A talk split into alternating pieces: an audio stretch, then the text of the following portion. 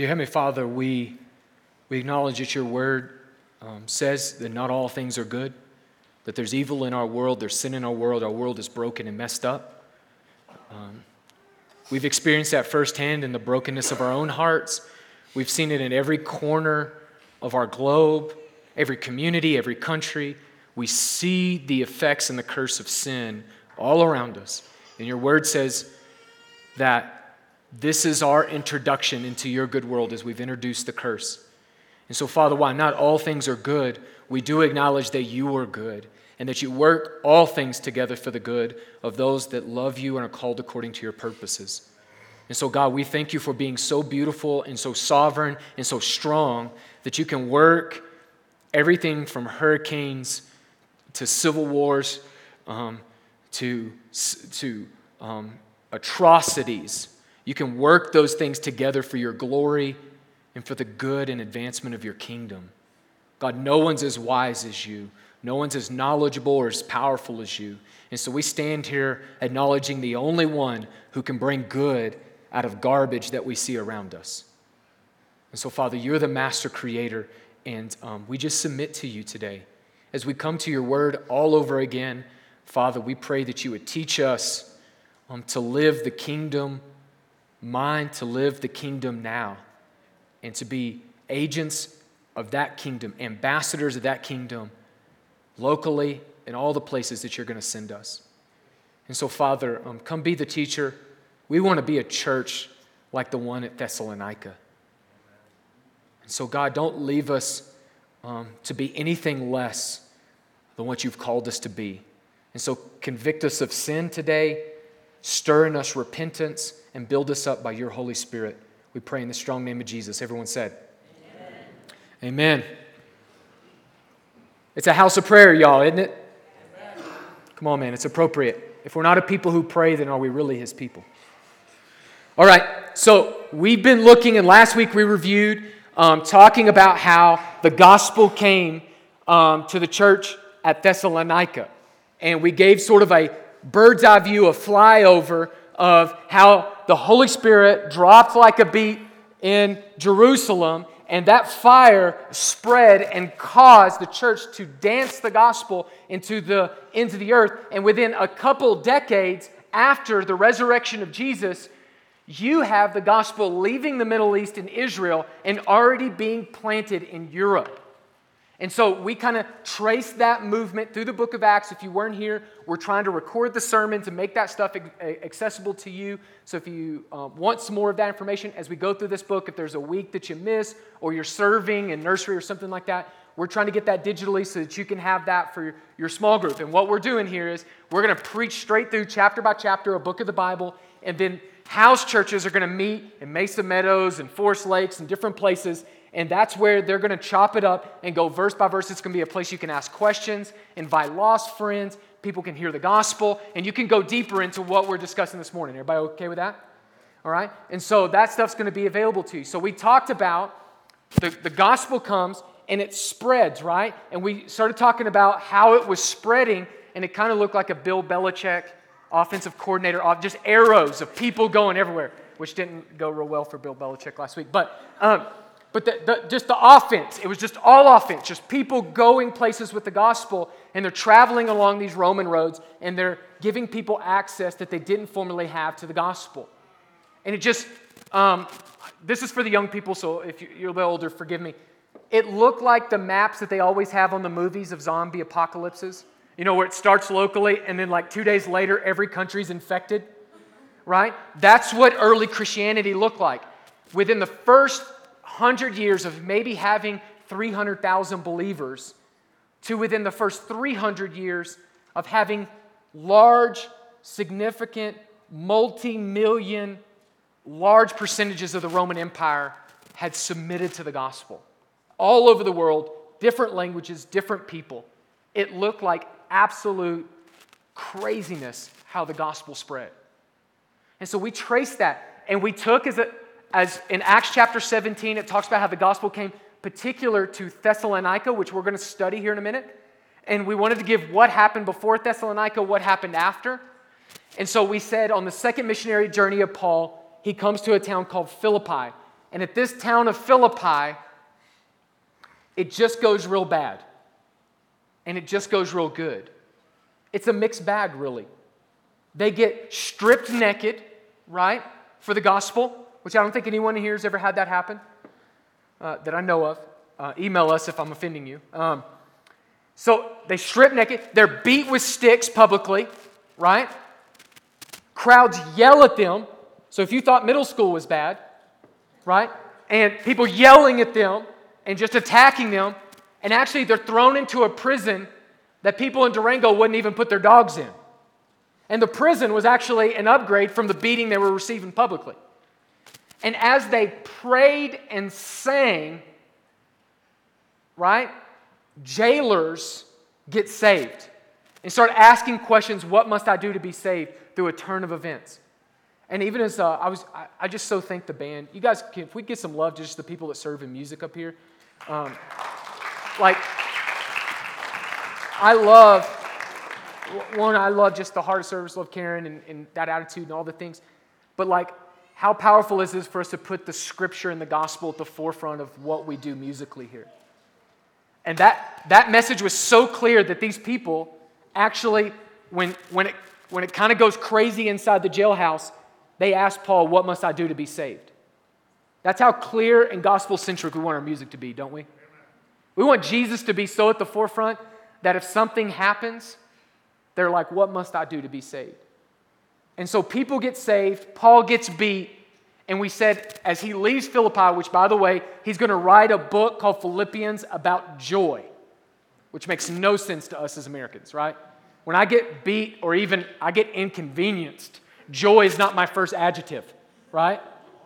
But for them, the afflictions they suffered identified them with Christ in such a way that as they got their backs beat, joy stirred up in their hearts. Amen? And we said that as they go on round two of this mission trip, that they limp into Thessalonica, don't they? For many of us, don't we hit the pause button, time out? Right? We just got our butt kicked in Philippi. I'm not sure we want to go to Thessalonica. They limp there. And like for me, if um, I have one physical ailment that is bothering me, like you realize a hangnail, you could get a splinter, you can roll your ankle. Do you realize how bad my attitude becomes at some minor amount of pain?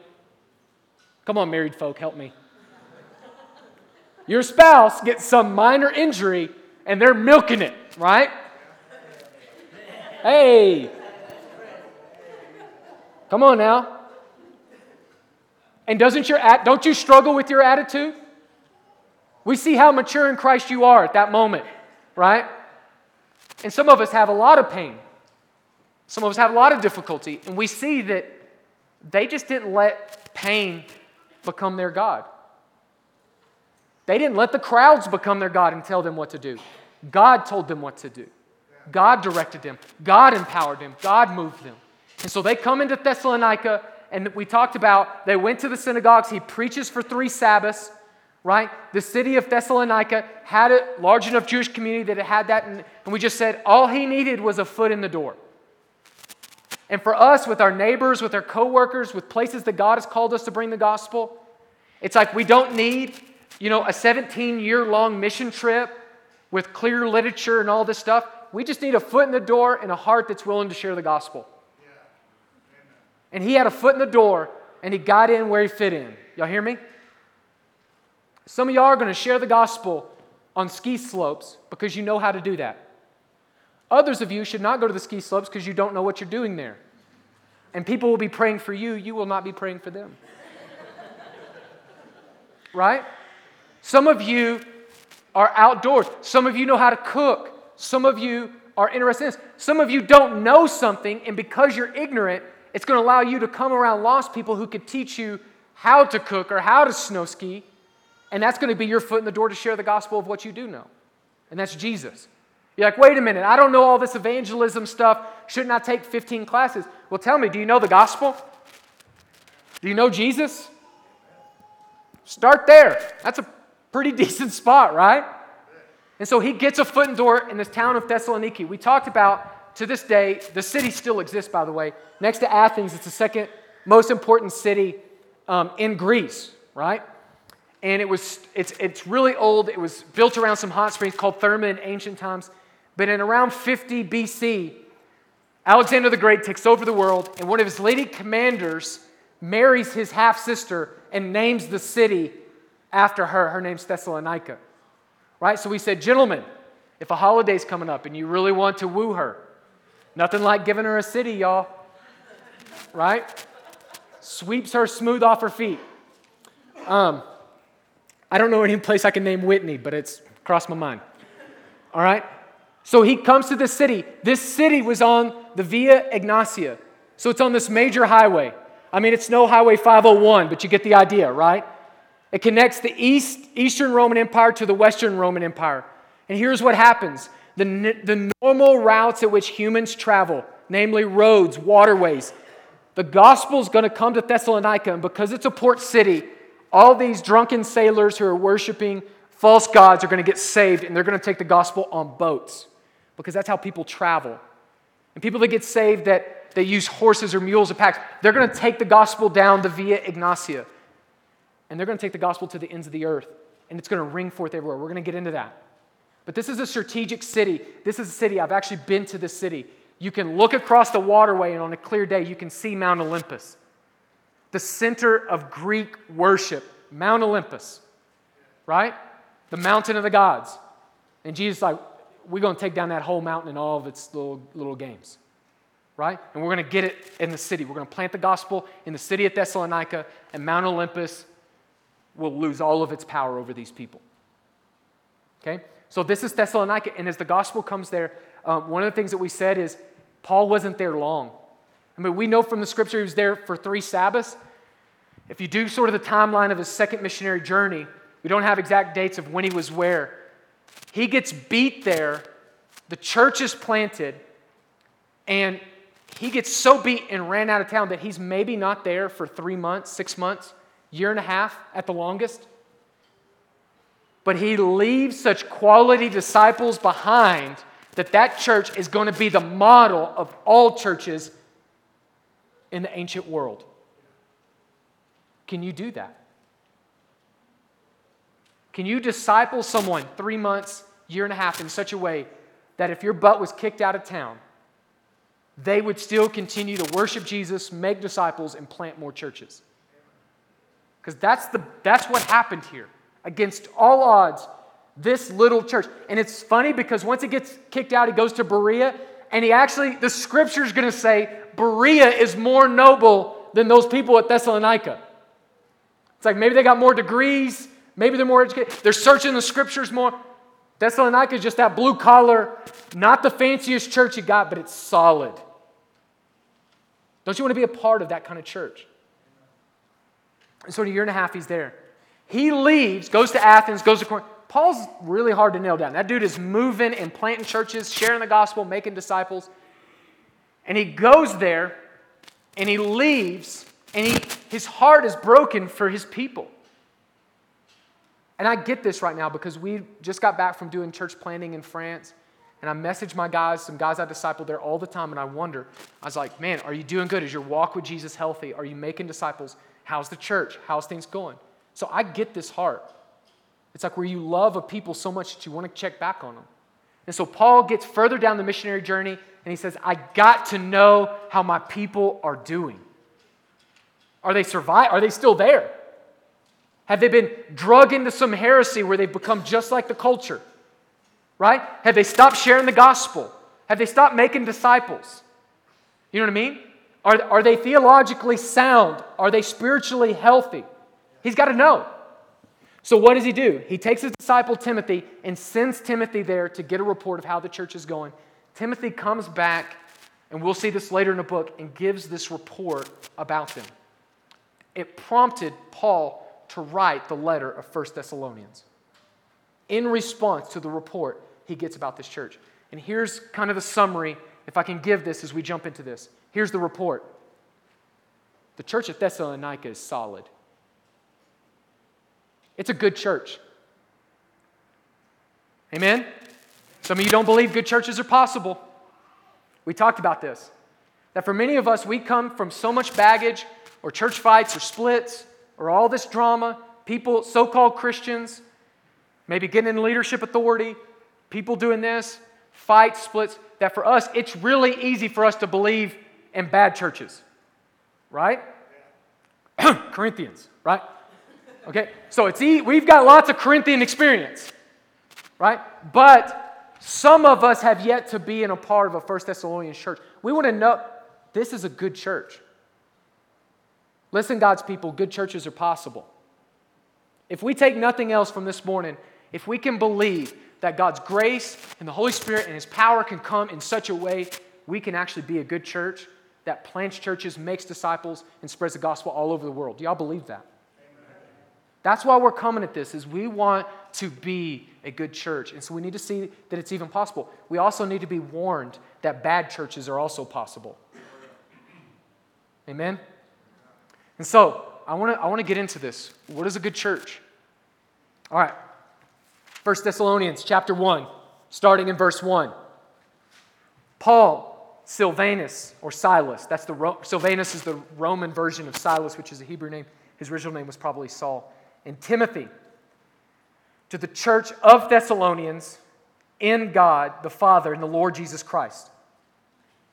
Grace to you and peace. Let's stop for a second. What is this? This is an introduction, right? But this is actually the salutation that we put at the end of our emails. Okay? And in French, they have these like five long paragraphs of like, in America, we just say sincerely, right? Colby, right? We sign our name or, you know, something, God bless you, you know, the Christian people. And then Colby, right?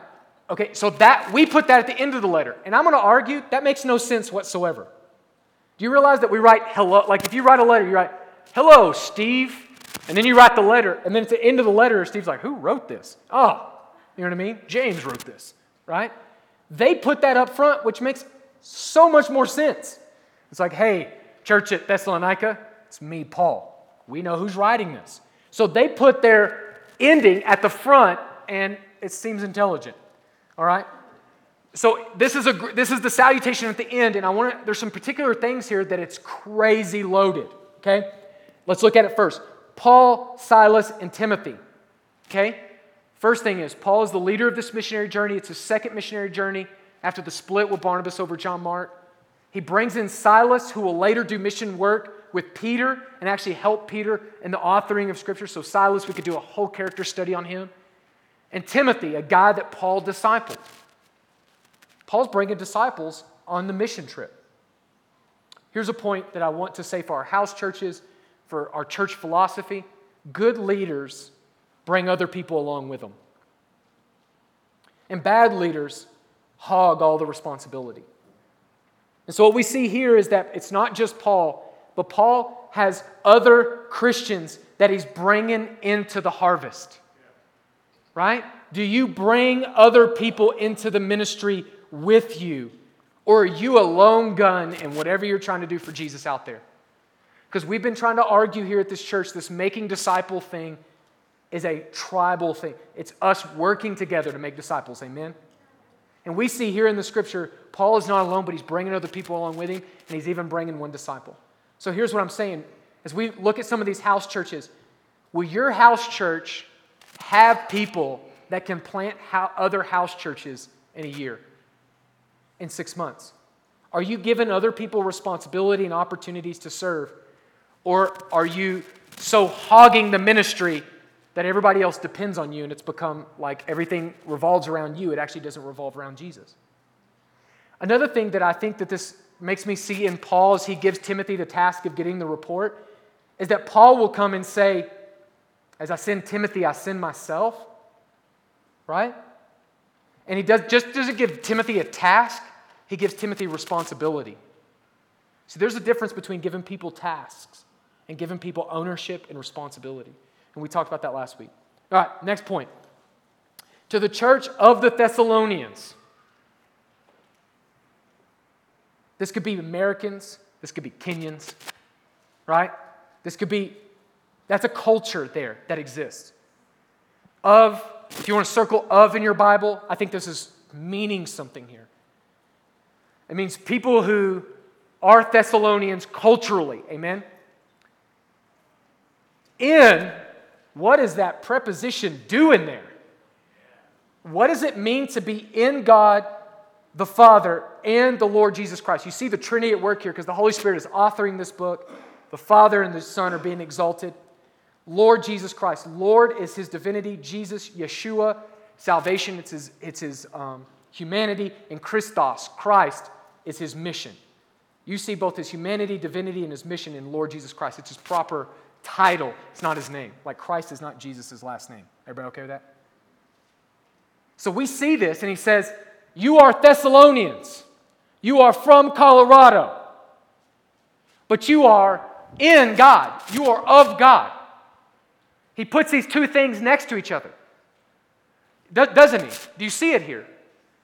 So here's what I would say about this all of us are from a culture. Nobody in this room was born in a vacuum and does not have a culture, right? If you are wearing cowboy boots today, right, which I got mocked by Ronnie Posey for, all right? If you're wearing cowboy boots today, you are coming from a culture, right? If you are wearing your baseball cap backwards, there's probably old men in here judging you. But if you are wearing that thing backwards, you are coming from a culture. Amen. You, if you speak English, right? If you speak Spanish, those are cultural parameters for you. Listen, if you listen to yodeling, you're the only one, all right? But that's your thing. The Bible is going to assume that these people live in a culture. If you, and I think in our context, if you have a skin color, right? I believe there's one human race. But the idea is like if you come from a culture that values work ethic, if you come from a culture that values skateboarding or sports, right? There is something about being American, America, right? Whatever that is, it's a culture. And I would argue this it's superficial. It's, it's not the deepest version of you if you're in Christ today. I think he's coming at their identity and he's saying, Many of us think we're awesome because we're from Oklahoma. That's true. and the amount of pride, come on now, that we kick up that because we're from Colorado. Um, have you heard a Colorado person say the word native yet? Versus all these people who moved in for questionable motivation. There is such a thing as a cultural identity. And for some of us, we get a pride, we get a sense of this is the way that we do this.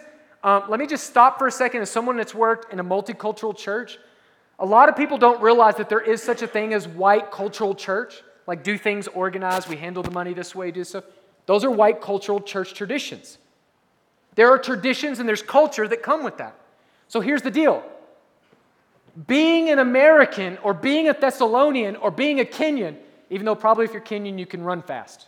No judgment, that's probably just true. All right? So, like, that's there. That's cultural. That's just not you at the deepest level. Think of how profound your language is to you and, like, how you think about things. He's going to say, You're in God. Being in God is 10 million times 10 million times more significant for who you are as a person. That the grace of God has come in you and transformed you to hate sin and to love the Savior and to, to, to cherish the Word, to pray for your enemies, to love those who persecute you. That the gospel has come into you and redefined who you is. That's bad English, forgive me. It's redefined. You are a new creation. The old has passed away. Behold, all things have become new. Your deepest identity is not that you work at this place or you're in the military. It's not that you're from Oklahoma, as beautiful a place as that is. It's just not. It's in the beauty and the splendor and the supremacy of Christ, or you don't know Him. And that other junk is idolatry. See, I think that both of these things exist, and we need to understand them in their proper place. First and foremost, most importantly, you're in God. But that also means, listen, cowboys, all right? if, if, if, if you are ranch, cowboy, or you just cheer for the Dallas Cowboys, that's close enough. That's a cultural thing, and God has come because you're in God. You're going to redeem that and maybe share the gospel with other lost cowboy fans. All right? Listen, you may be a Colorado person who is like growing your own vegetables because that's what you do, right? And that secondary thing now becomes a platform. That, that cultural thing that is true for who you are, that is not sinful, becomes a way for you to express that you're in God, but you're also a Thessalonian. Does this make sense? One identity in God leads to you engaging your culture. And I think we're going to see that in how they engage their culture with the gospel in the next few verses. All right, it's a lot on introduction. Last one grace to you and peace. The word in Greek, chairein, sounds crazy like charis. And so, what Christians did was, especially with the Gentiles, the Gentiles in Greek would greet each other with chairein. It would be like saying bonjour or hello or what's up or Heidi or hello or uh, howdy.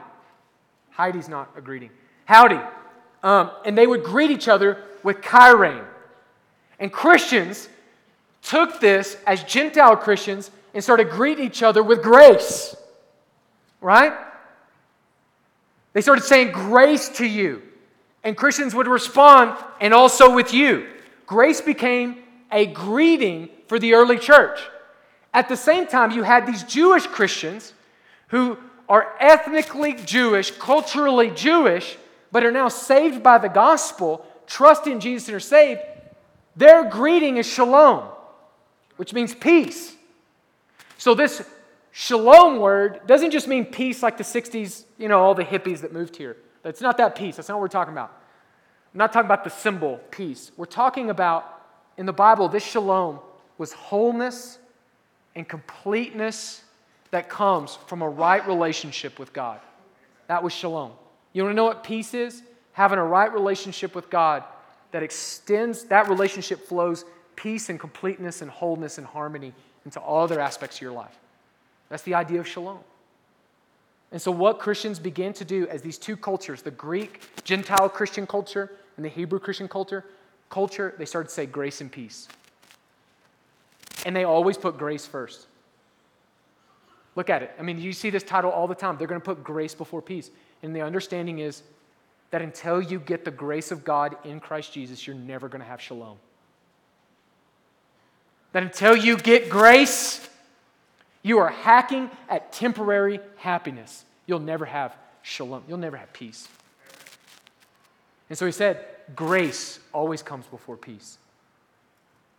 Today, Christian, do you have a wholeness and a power and a completeness in God because God's grace is at work with you.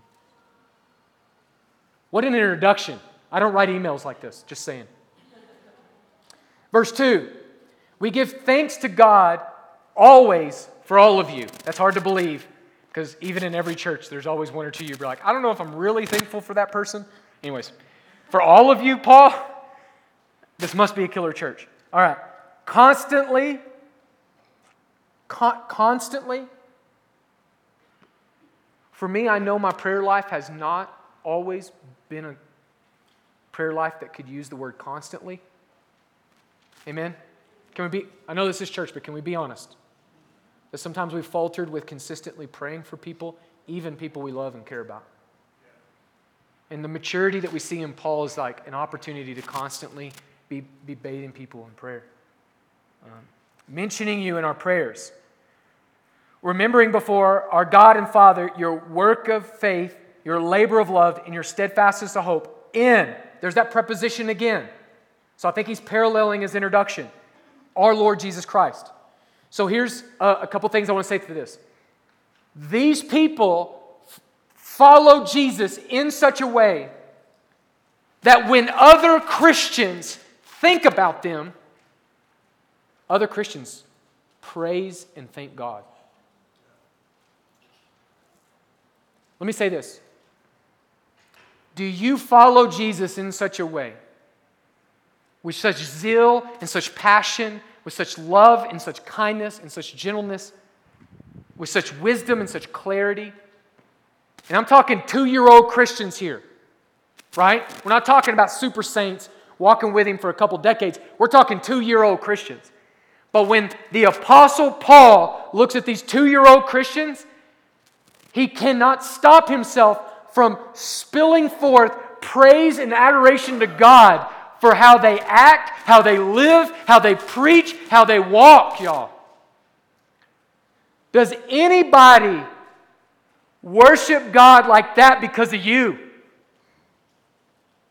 Are you doing community and life deep enough for people even to see you like that? Because here's the thing the gospel comes to these pagan Thessalonians and a few Jews mixed in there, and their transformation is going to be so total and so radical that the remembrance of these people triggers them. It triggers them to pray. Amen? It triggers people to, to want to follow Jesus better, y'all. You, okay, let's take it off of you. Do you know anybody like this? Um, I, I have a, a mentor, and uh, all my mentors are older than me by decades. And um, he's a sound architect uh, for um, mega churches and banks and stuff. He's just a genius when it comes to sound and all these things. And um, he's actually, uh, feel free to pray for him. His, his name's David Anderson. He's been going through um, just a battle uh, with cancer. Probably one of the singular most important men in my story. And honestly, when I think about this guy, I can't help but thank God for what he's taught me. I, I, am the least humble person I know, but if there's any ounce of humility in me, it's God that has taught that through a David Anderson. Do you hear me? I can think on David Anderson and instantly want to follow Jesus more. And even as he goes and battles cancer, there's so much strength and so much grace, so much worship peeling out of his heart. If you called him right now, he'd share the gospel with you. He'd overflow life into you, even as he's getting his butt kicked. You know what I'm saying? And this is a brother. This is a brother that in our college ministry, at 60 years old, came among 20, 21, 18 year old males and started attending the college ministry with them, started buying them breakfast, started praying with them, started just fathering them, and acted like he was their peer. That makes no sense to me. He would sit down with a Christian that had been a Christian for one year, a 19 year old kid that had been a Christian a year, and he would have that Christian sharing what they're learning in the Bible, and he would listen to that one year old, one year old Christian, 19 years old in life, as a 60 year old man, and listen like Jesus himself was teaching the text. I just don't get that. It made me so fascinated with him, and I just realized he had a teachableness on him that I wanted, that I didn't understand. He had a maturity in Christ that I, I, I had yet to learn. Do you understand what I'm saying? So when I think about teachableness, or I, think about patience, or I think about humility, man, God has taught me through David Anderson. He triggers me to pray. He triggers me to long for more of Jesus. I also have other brothers that do this. Uh, you know, people that you laugh before you even tell the story. Um, we had a young kid come in our college ministry. He's about 19 years old, and he was running an underground boxing club on our campus and cooking hallucinogenic mushrooms in his closet because he's a college kid. And he wore a trench coat and wrote for the anarchist and was an atheist. And, and uh, his brother got radically saved through a college ministry. His brother shared the gospel with him, and he pummeled his brother, just beat his brother. And uh, walking one day after hearing the gospel, Lord just lightning strike gets a hold of his heart. This dude gets saved, and to this day is one of the wildest Christians I've ever known. We've been sitting at tacos in a restaurant. Holy Spirit just come to him. He'll walk over to another table, sit down with him, and be like, listen, people, Jesus. And I'm like, oh my God. You know what I mean? Like, like creep me out stuff. He packed one pair of clothes and lived in the Amazon for three weeks and has planted churches and share the gospel. He's 10 times more wild than me at sharing the gospel, and I discipled him. And you know what that makes me want to do? It makes me want to share the gospel more. When I think about his freedom to talk to anybody, anywhere, anytime, I'm just not that way. And so I pray and I think of him, and God uses that to make me more free to have conversations I wouldn't have otherwise. Does your lifestyle lead other people to want more of Jesus and want to be more like him? It says it right here, it triggered them. It says your work of faith, your labor love, and your steadfastness of hope. Here's the deal this is the trinity of Christian virtue. You know, work from faith, hope, love, right? So here's the thing this work is not from religion. And I think it's so silly how many fake Buddhists in Colorado I run into who say Buddhism isn't a religion. And I just come at you, I said, then you've obviously never read it. Because there's a sevenfold pathway, and you need to do these things in order to achieve nothingness, which I find incredibly dehumanizing. Buddhism comes to make you less human. Jesus comes through the gospel to restore and resurrect to make you fully human. I think Jesus is better than Buddhism. I mean, I know I'm a preacher, but let me just say that's, that's true. Right? And if you go into Buddhism, as I've seen in India, and I've walked with some of them people, those works that they're doing are not from love and they're not from unmerited favor and grace. It's them trying to earn their way. And if you think they're any less Pharisaical than the Christian who's trying to earn their way apart from grace, you're wrong. You think there ain't no Buddhist Pharisees? Or atheist Pharisees? Come on now. Muslim Pharisees? See, the thing is, there's work, but it's from love. That's a different source. Do you get what I'm saying? That the gospel has come in there and they're working, but it's not by their own power. It's not, therefore, for their own glory. It's for God's glory. And so it allows them to remove an element of selfishness from their work. Come on now. We are not a works based church. We're grace, y'all. But we know grace produces the best kinds of work because it doesn't poison you. You can serve God without it killing you, without it poisoning your soul. You get what I'm saying? And it says, labor of love. You know, when, when you serve in this church or when you serve your family, would people feel like it's love or obligation? Because people know, right? When you're serving just because it's your job versus when you serve because you love somebody, you love a family, you love a culture, you love this church. It's a big difference. Last one, I, I steadfastness of hope. I, I want to say this real quick. It's like in France, um, I don't think I knew much about hope. I'll just be honest with you. Like, I know it's one of the Christian virtues, I know it's in the text. I just hadn't had much experience. It's, it's incredible because kids in their school, there's a thing called laïcité, It's state sponsored agnosticism. That is, you are not allowed to wear a cross t shirt. You could wear a Guns N' Roses shirt to school, but you can't wear a cross t shirt. Like crosses, anything religious are outlawed, but you can wear a Led Zeppelin shirt. Makes no sense to me. Both seem like religions, but whatever.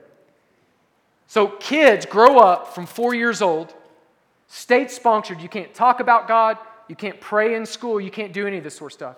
So the kids grow up with an incredible lack of sense of meaning and purpose and identity. They don't, and, and to be, I love French people. I mean, hear my heart. Like, I love, but they're religiously uh, retarded. They just, they're, they're ignorant.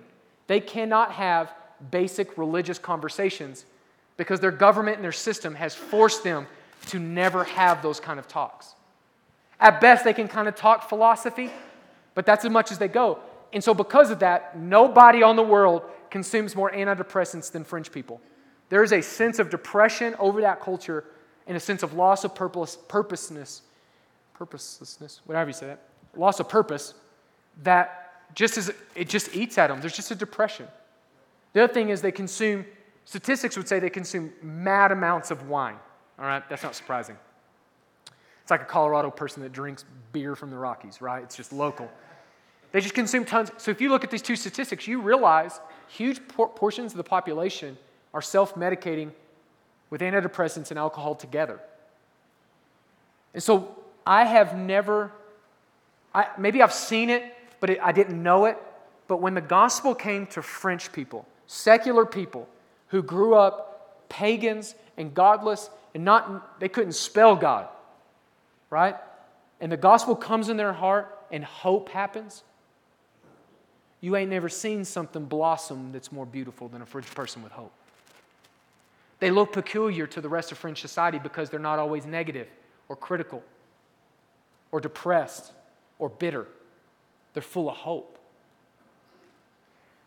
he's going to argue here that the hope that these Christians have is in Jesus and in what Jesus is going to do in the second coming to make all things right. Have you ever let hope blossom in you like that and conquer your, your cynicism? I've seen it happen to French people. Um, I don't think it's beyond God to do it to some Americans either. Y'all hear me? Let's keep going. Steadfastness of hope in our Lord Jesus Christ. This is not ambiguous, precious moments hope. It's in Jesus, all right? There is no hope that's sustainable outside of Christ. For we know, brothers, loved by God, that He has chosen you. Oh my God, here we go, right? Chosen you. It's in the text, y'all. Because our gospel came to you not only in word, but also in power and the Holy Spirit with full conviction. Okay, stop right here. So we could talk about the sovereignty of God and the election of God, both words that are in the Bible. We can read Ephesians 1, Romans 8, 9, about how he draws those that he calls, he elects. We could talk about this. But I think the purpose of this text is to say that those that are chosen by God, that while we have a choice in this thing, God also has a choice. And the scripture again and again is going to put God's choice as supreme and ours is reactionary. Okay? And he's going to say that you are, if you are chosen, you're loved by God. The love by God and the chosenness are together, right? And this isn't a, a, a love and an expression exclusively for his children that have believed in Jesus. Here's what's going to happen. The reason I'm going to say that because the gospel came to you not only in word. I think the point here is not so much to get in a theological debate about the sovereignty of God. Other books of the Bible are going to do that, okay? We can go there. But I think he's going to talk about that chosenness and people that have experienced the love of God will always have power that comes from that relationship. Do you hear me? Look in the text. Also in power and in the Holy Spirit. There is no such thing as a person that is loved by God and chosen by God that has not received the Holy Spirit. And with full conviction. And he's, he's differentiating this from people who the gospel just comes to them in word. You mean tell you what I'm talking about? I'm talking about people who are Christians in name only.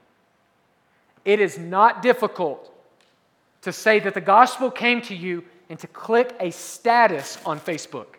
That's the gospel coming to you in word only. Do you hear what I'm saying?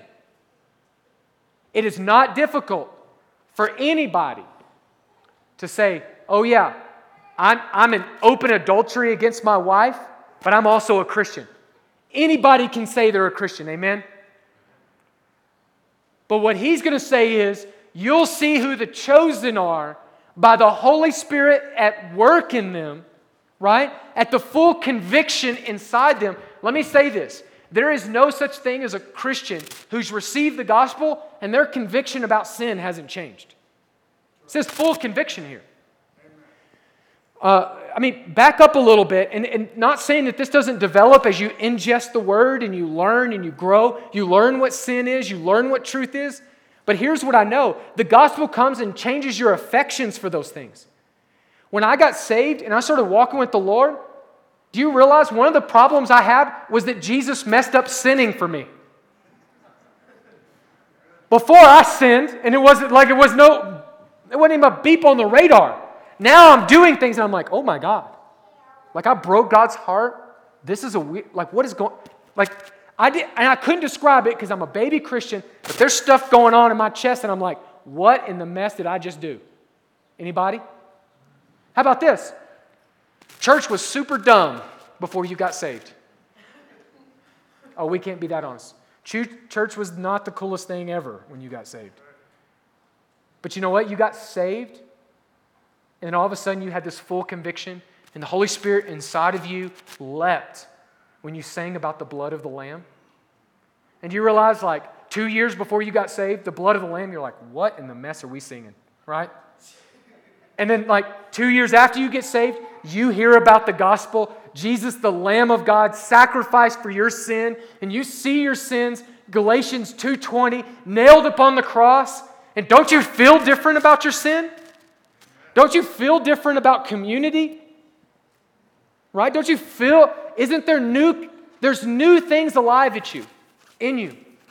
John Owen, great theologian, he talks about the twofold process of when the gospel comes in believers that, that's at work called mortification and vivification. Mortification is, like mortician, it's putting to death the things in you that need to die. And listen, that's happening in every Christian right now until the day that you're no longer with us. Christ is putting to death stuff in you. Now, listen, Christ may have given a death blow to your pride. You may be wrestling that thing for a minute. Y'all hear me? But Christ is putting that thing to death. Do you realize that right now, God is in full on assault after your sin because he loves you so much? To put that stuff in the grave? The old you's passed away? Do you realize also vivification? That Christ is bringing things to life in you that didn't previously exist. A love for his presence in prayer, right? A steadfastness and an attitude of kindness that wouldn't exist in you because you're maybe rude all the time, right? A humility that's just not from your personality. And Christ is bringing that alive in you. Now, you may be stiff arming that and slowing that process, but listen, it's happening for every Christian in here. The Holy Spirit is arranging circumstances from your workplace to your home to everything to bring new things alive in you and to put old things to death. Your chosenness comes with full conviction. Those that have been loved by God receive the Holy Spirit, and this transformation has been kicked off, y'all. And this is just, it's just different than anybody who could claim the name of Jesus in word only. I'm going to say something controversial, so brace yourself. Big boy pants. Everybody ready? Um, I had a conversation this week, and I think it was, a, it, was a, it was an honest question and a loving. And they were like, What do I do with I know someone who claims to be gay and also claims to be Christian? Can there be such a thing as a gay Christian? And I said, No. I said, In the same breath, though, I want to say, I have friends that are homosexual or have come out of that lifestyle and different things like that. I said, But I also don't believe in NASCAR Christians either. Oh, it didn't set in, did it? That wasn't funny. Uh, I just don't believe. The moment that you start to add other words to Christian, what the mess are you doing? I mean, I could throw NASCAR up there. And if you're saying my identity is in NASCAR just as much as it is in Christ, I'd argue from the scriptures, I don't think you're a Christian. Now, you'll give an account to God, you're not giving an account to me. You're not part of this church, right?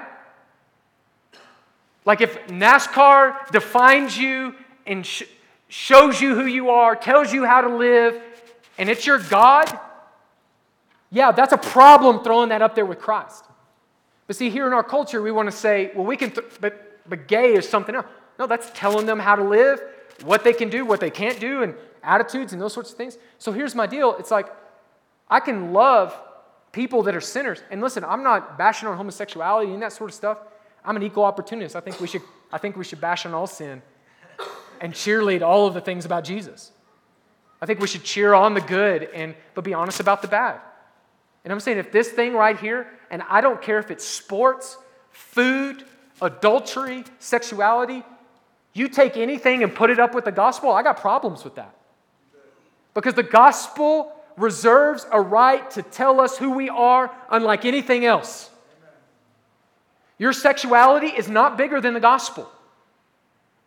Your cultural background, NASCAR is not bigger than the gospel. Do you hear what I'm saying?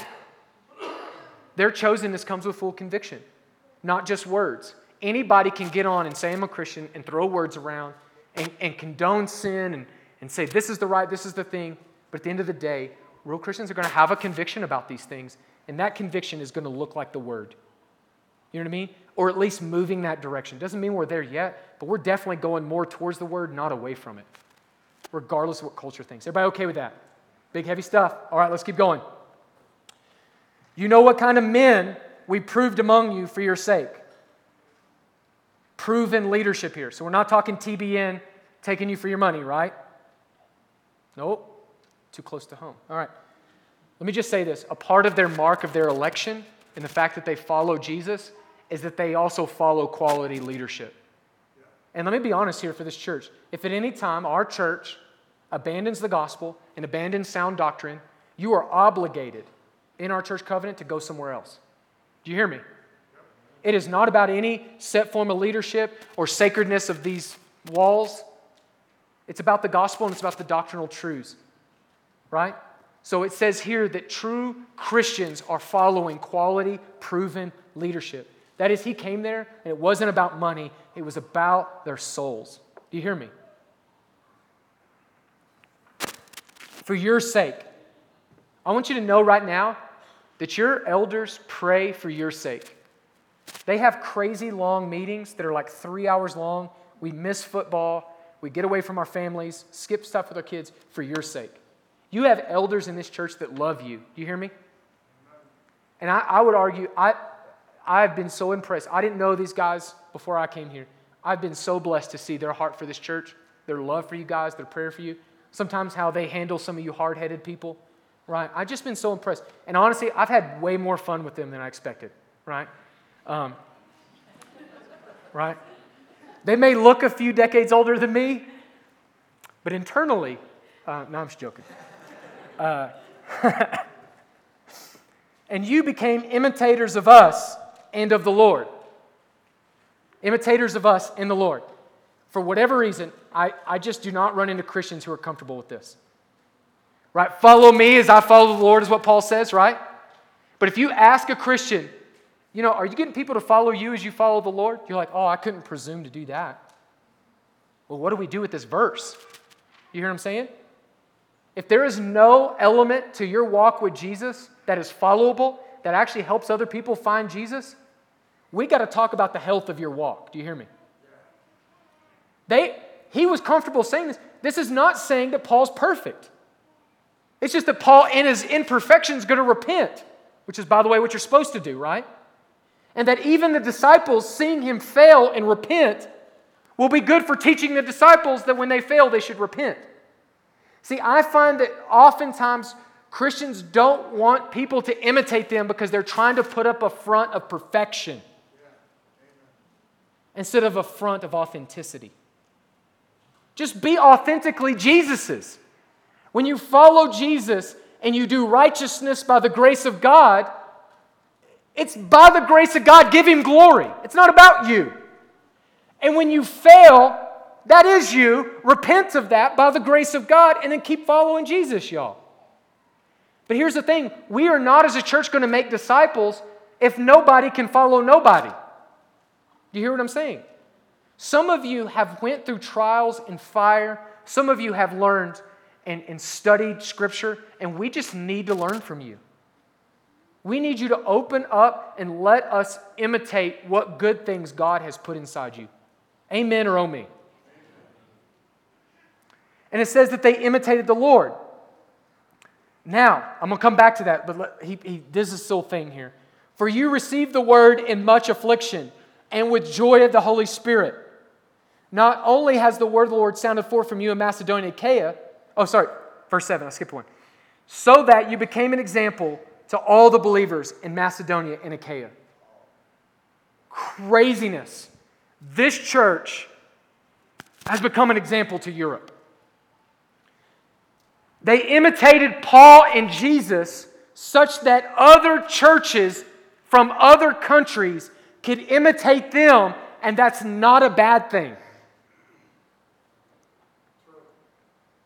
Do you see what he's saying here in this discipleship thing?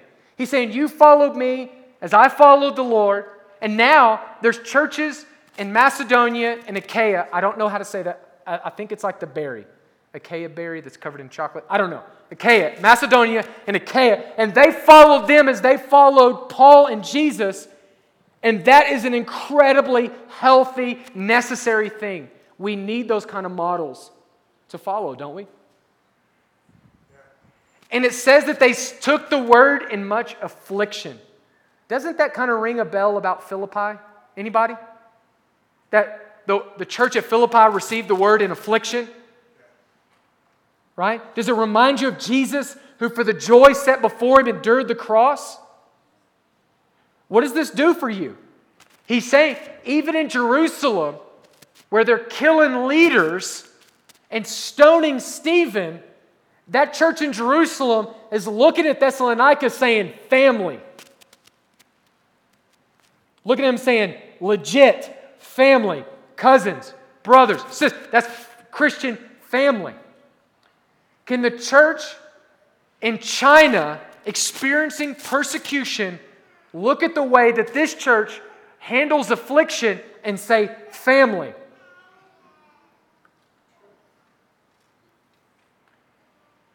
Can countries in East Africa, where they show up at Sunday school and Muslim terrorists throw grenades into their Sunday school rooms filled with little kids, right? Because that happened when we were there. Can that church look at how we're endeavoring to take the gospel places and how newspapers or jerks at work or different or family members blasting us on social media for being Christians? Listen, like, can they look at us and say family?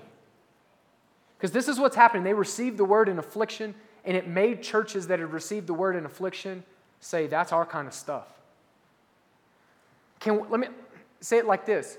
If, can New Mexicans, which sounds interesting to say, can New Mexicans imitate this church and be better for it? Yes. Can we plant churches in China or in India and they imitate the faith of our people here and that be a beautiful, awesome, healthy, godly thing? Or, or are we a church that we shouldn't be taking some of our problems other places? You hear what I'm saying? It says here that they're a healthy church and that the way they received the word resonated with other churches in the area. I just love that. With the joy of the Holy Spirit, I just don't think affliction does that for other people. The quote by uh, the famous atheist Nietzsche is that that which does not kill you makes you stronger. And I think there's a point to that. That that which, I don't think it's true all the time, but that which doesn't kill you makes you stronger. And I think that it can. Like, there's some hard stuff that's come to some of us, and we've become tough, and we got leather skin, and we're, we're rough, right? I just don't know that that which doesn't kill you doesn't necessarily give you more joy. Only the gospel can make that happen. See, we're being stronger isn't necessarily meaning better. Their affliction causes them a fullness and a depth of joy that I don't think the world will ever have when they experience the same kind of affliction and pain. Let's keep going. For not only is the word, the word of the Lord sounded forth, this is the Greek of like a bell ringing, right? It's just echoing throughout the mountains and it's coming forth, rippling throughout Europe.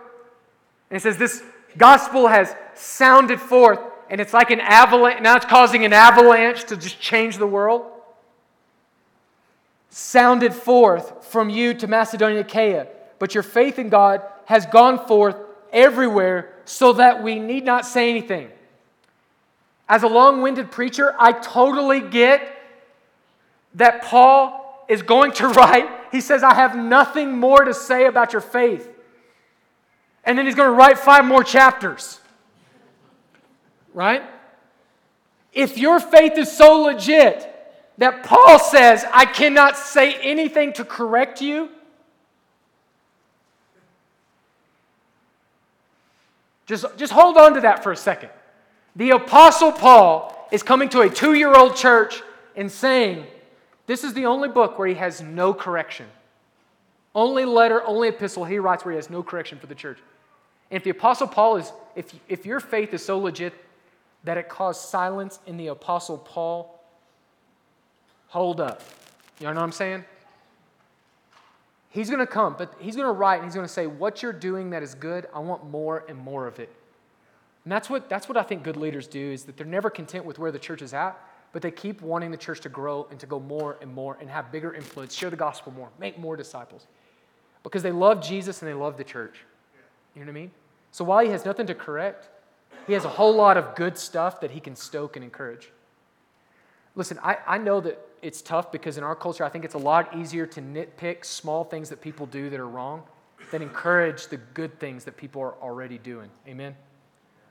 I think we can learn from Paul for our marriages and for our kids that when our, when our kids or our marriages or our coworkers or leaders or servants in our church do something good, we can just, we can just cheerlead them, can't we? We can encourage them and say, keep serving like that. God knows somebody needs to give a Hershey bar a high five to the nursery workers. You know what I'm saying? Like somebody needs to love on our Awana people, which is basically everybody in the church, all right? You, you hear what I'm saying? Can you come alongside and encourage people to keep doing more and more? Or are you looking for the smallest iota of something to nitpick? For they themselves report concerning us. So apparently, the Thessalonian church talked behind their leadership's back. The kind of reception we had among you. So here's one of the things. One of the things about this good church is the report is the holy good rumor is that they talk good behind their leaders' backs. They don't get in back alleys or corners and talk trash. And this empowers a guy that's already really stretched thin, already really stressed, already out on the mission field. You imagine if Paul is in Athens and he realizes that the church he planted is grumbling and complaining, how that would have cut his legs out from under him? I mean, sometimes we don't think about Christian leadership and how small comments and small gossip that gets back to him can just cut your legs out. And it says that right here, the gossip got back to him, and it was holy gossip. How they talked about how honest Paul was, how good he was, how he taught them so faithfully. And it says the kind of re- report that came back was how they received him well. And how? I want you to circle that word how if you don't mind. You turn to God from idols to serve the living and true God and to wait for his Son from heaven, whom he raised from the dead, Jesus, who delivered us from the wrath to come. I sit on this how because there's a lot of fake Christians. And this how is the difference between life and death. I became a Christian because my grandparents were in the church. That's the how, okay? That's weird. This is why our elders interview people that want to join our church. I'm a Christian because I'm American and I vote a certain way. That's my how. My how is that I just wanted to clean up my life, and so I'm cleaning my life up. Come on, you, you act like I haven't heard these things. I was three years old, and I was baptized as an infant. That's my how. Right? There's no Jesus, there's no gospel, there's no acknowledgement of sin and repentance of sin. And let me say, there's no Christianity either. Y'all with me? You hear what I'm saying? This how happened to all of us that are saved. This how. You know, you know, you, know what it is? It's idols to God. And, I, and let, me, let me talk about idolatry for a minute. Because we read idolatry and we're like, Yo, bro, I ain't got no golden calves in my front yard. Just a couple bear statues and they mean nothing to me. right? Like, you're like, how are you talking idolatry? Listen, idolatry is anything that you give your affections to that replaces the true and living God. Listen, this can be yourself, where you are chief among your affections. You love you some you, right? and you dictate what you do, you dictate how you live, where you spend your money, not Jesus, not the true and living God. So I would say we can look at these other areas and say, you can claim Jesus all day long, but it looks as though in the chief of your affections is these idols. Come on now. We, what we give our affections to, by the way, that's worship. What we give our affections to and dictates for us how we live, that's your God. And I don't care if it's your spouse or your kids that you chase around everywhere. The heart is a factory for idols, John Calvin said. We can make an idol out of absolutely anything. Read the Old Testament. And you think we don't do that today? You crazy. We can make our politics, we can make our car, we can make our philosophy, our education. We can make anything. But here's the thing the gospel has come to Christians. This is their how, such that it turned them away from these idols, receiving the chiefest of their affections, and turned them to love Jesus, such that all of these other things are debased. That when you lifted Jesus up in your affections and in your love, that was formerly sapped by idolatry, Jesus now is your king. That's what the gospel came and did for you. It set him as chief among your love and your affection and your pleasure. That's the how. Any other how is receiving the gospel in word only, not in your heart. And you turn from idols to serve the living God and to wait. I love this serve and wait. The wait here is not so much like waiting in the doctor's office, it's like waiting tables. It's not like your server at a restaurant is just standing around. Well, if they're bad, they are, right? But a, a waiter fills your cup and serves the table. In the same way, we want to be attentive to serving God and waiting for his return from heaven. His son, whom he raised from the death, from the dead, Jesus who delivers us from the wrath to come. I know this is crazy unpopular, but there is wrath from God extended to his enemies who have chosen sin as their God over him. That Christians, all humanity stands as enemies of God because we have chosen open rebellion to love sin and to hate the Savior. And Jesus is the expression of God loving his enemies. You know, the first one that ever loved his enemies is God. Because we were the enemies, that he sent the body and blood of Jesus to absorb the punishment and wrath. He absorbed the hell you deserve. You know what this word wrath means? It's a foreshadow of hell to come. Your hell was absorbed in the body and the blood of the divine Son of God, or the wrath set still upon you today. That's the two people group, people groups in humanity. Those who are willing to take the wrath they deserve themselves, and the ones who have had a substitute in Jesus who has taken their wrath. Who are sinners just like the rest, but they're sinners that have been forgiven because their punishment has been absorbed in the person of Jesus. Y'all hear me? That's the gospel, y'all. Who conquered sin, death, and hell and rose from the grave and is one day returning. So, um, I just think it's incredibly appropriate now um, to go into communion. And here's why. Here's why. These elements, um, usually taken regularly by the church, and we're looking at doing this more regularly, is gospel elements. There's two elements here there's the bread and there's the cup. Um, traditionally, um, the bread, bread is staple of the poor. Amen? You may have been poor in college, but if you had ramen noodles, you had bread, right? It's a staple of the poor. You know how you get bread? You take grain and you pulverize it. You beat grain. You beat it to death. And then you throw it into a fire and you get bread, right? See, bread is a staple of the poor, but in order to get bread, you got to beat it. You got to crush it. Then you get the other element, which is wine, or Baptist grape juice, sorry. Um, historically, it's been wine. And um, when you, to get wine, what you have to do is you take the grapes and uh, you got to beat them until they bleed. You got to crush the grape until it, until it just drains. And then you, you cover it in a tomb of sorts until it ferments. And then, and then it's there.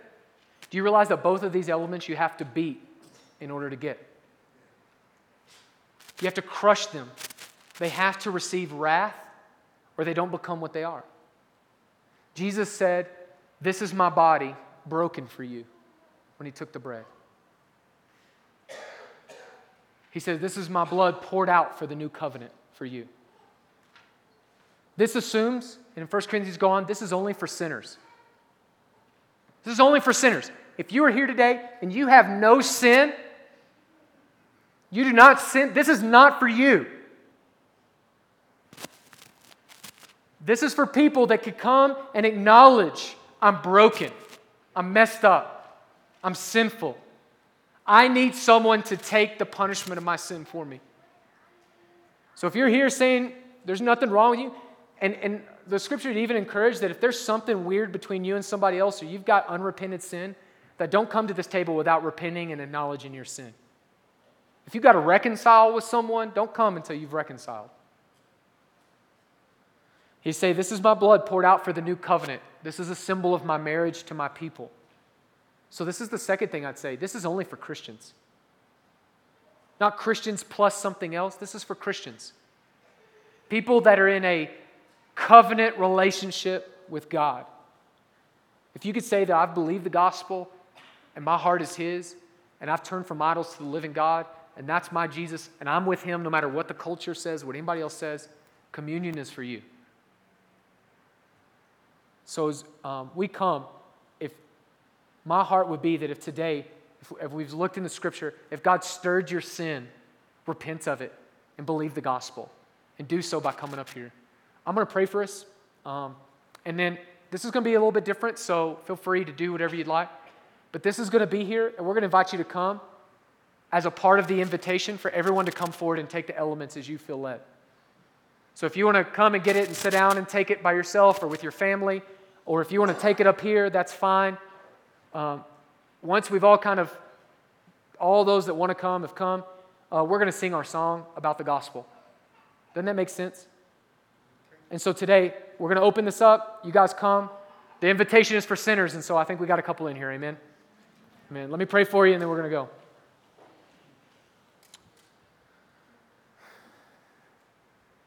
Dear Heavenly Father, we enter your courts with thanksgiving and your presence with praise. Chief among our reasons for praise and worship is the gospel. Jesus, who gave his body and his blood for us, that we might be saved from the hell and the wrath that we deserve. God, we've all sinned by commission and omission. We've done things. God, we've participated in things. There's nothing but dirty people. But God, you didn't leave us that way. You made us clean by the blood of Jesus. And so, God, I thank you for my brothers and sisters. God, as we come here, give us a sense of wonder and awe over the gospel as we take these elements inside of us. Just as food one day becomes our very cells of our bodies, may your gospel come in us and become our very life, such that we wouldn't just be Thessalonians or Coloradians, but God, we would be in you. Father, thank you so much for this church. We pray these things in the strong name of Jesus. Everybody said, Amen. Amen. Would you stand with us?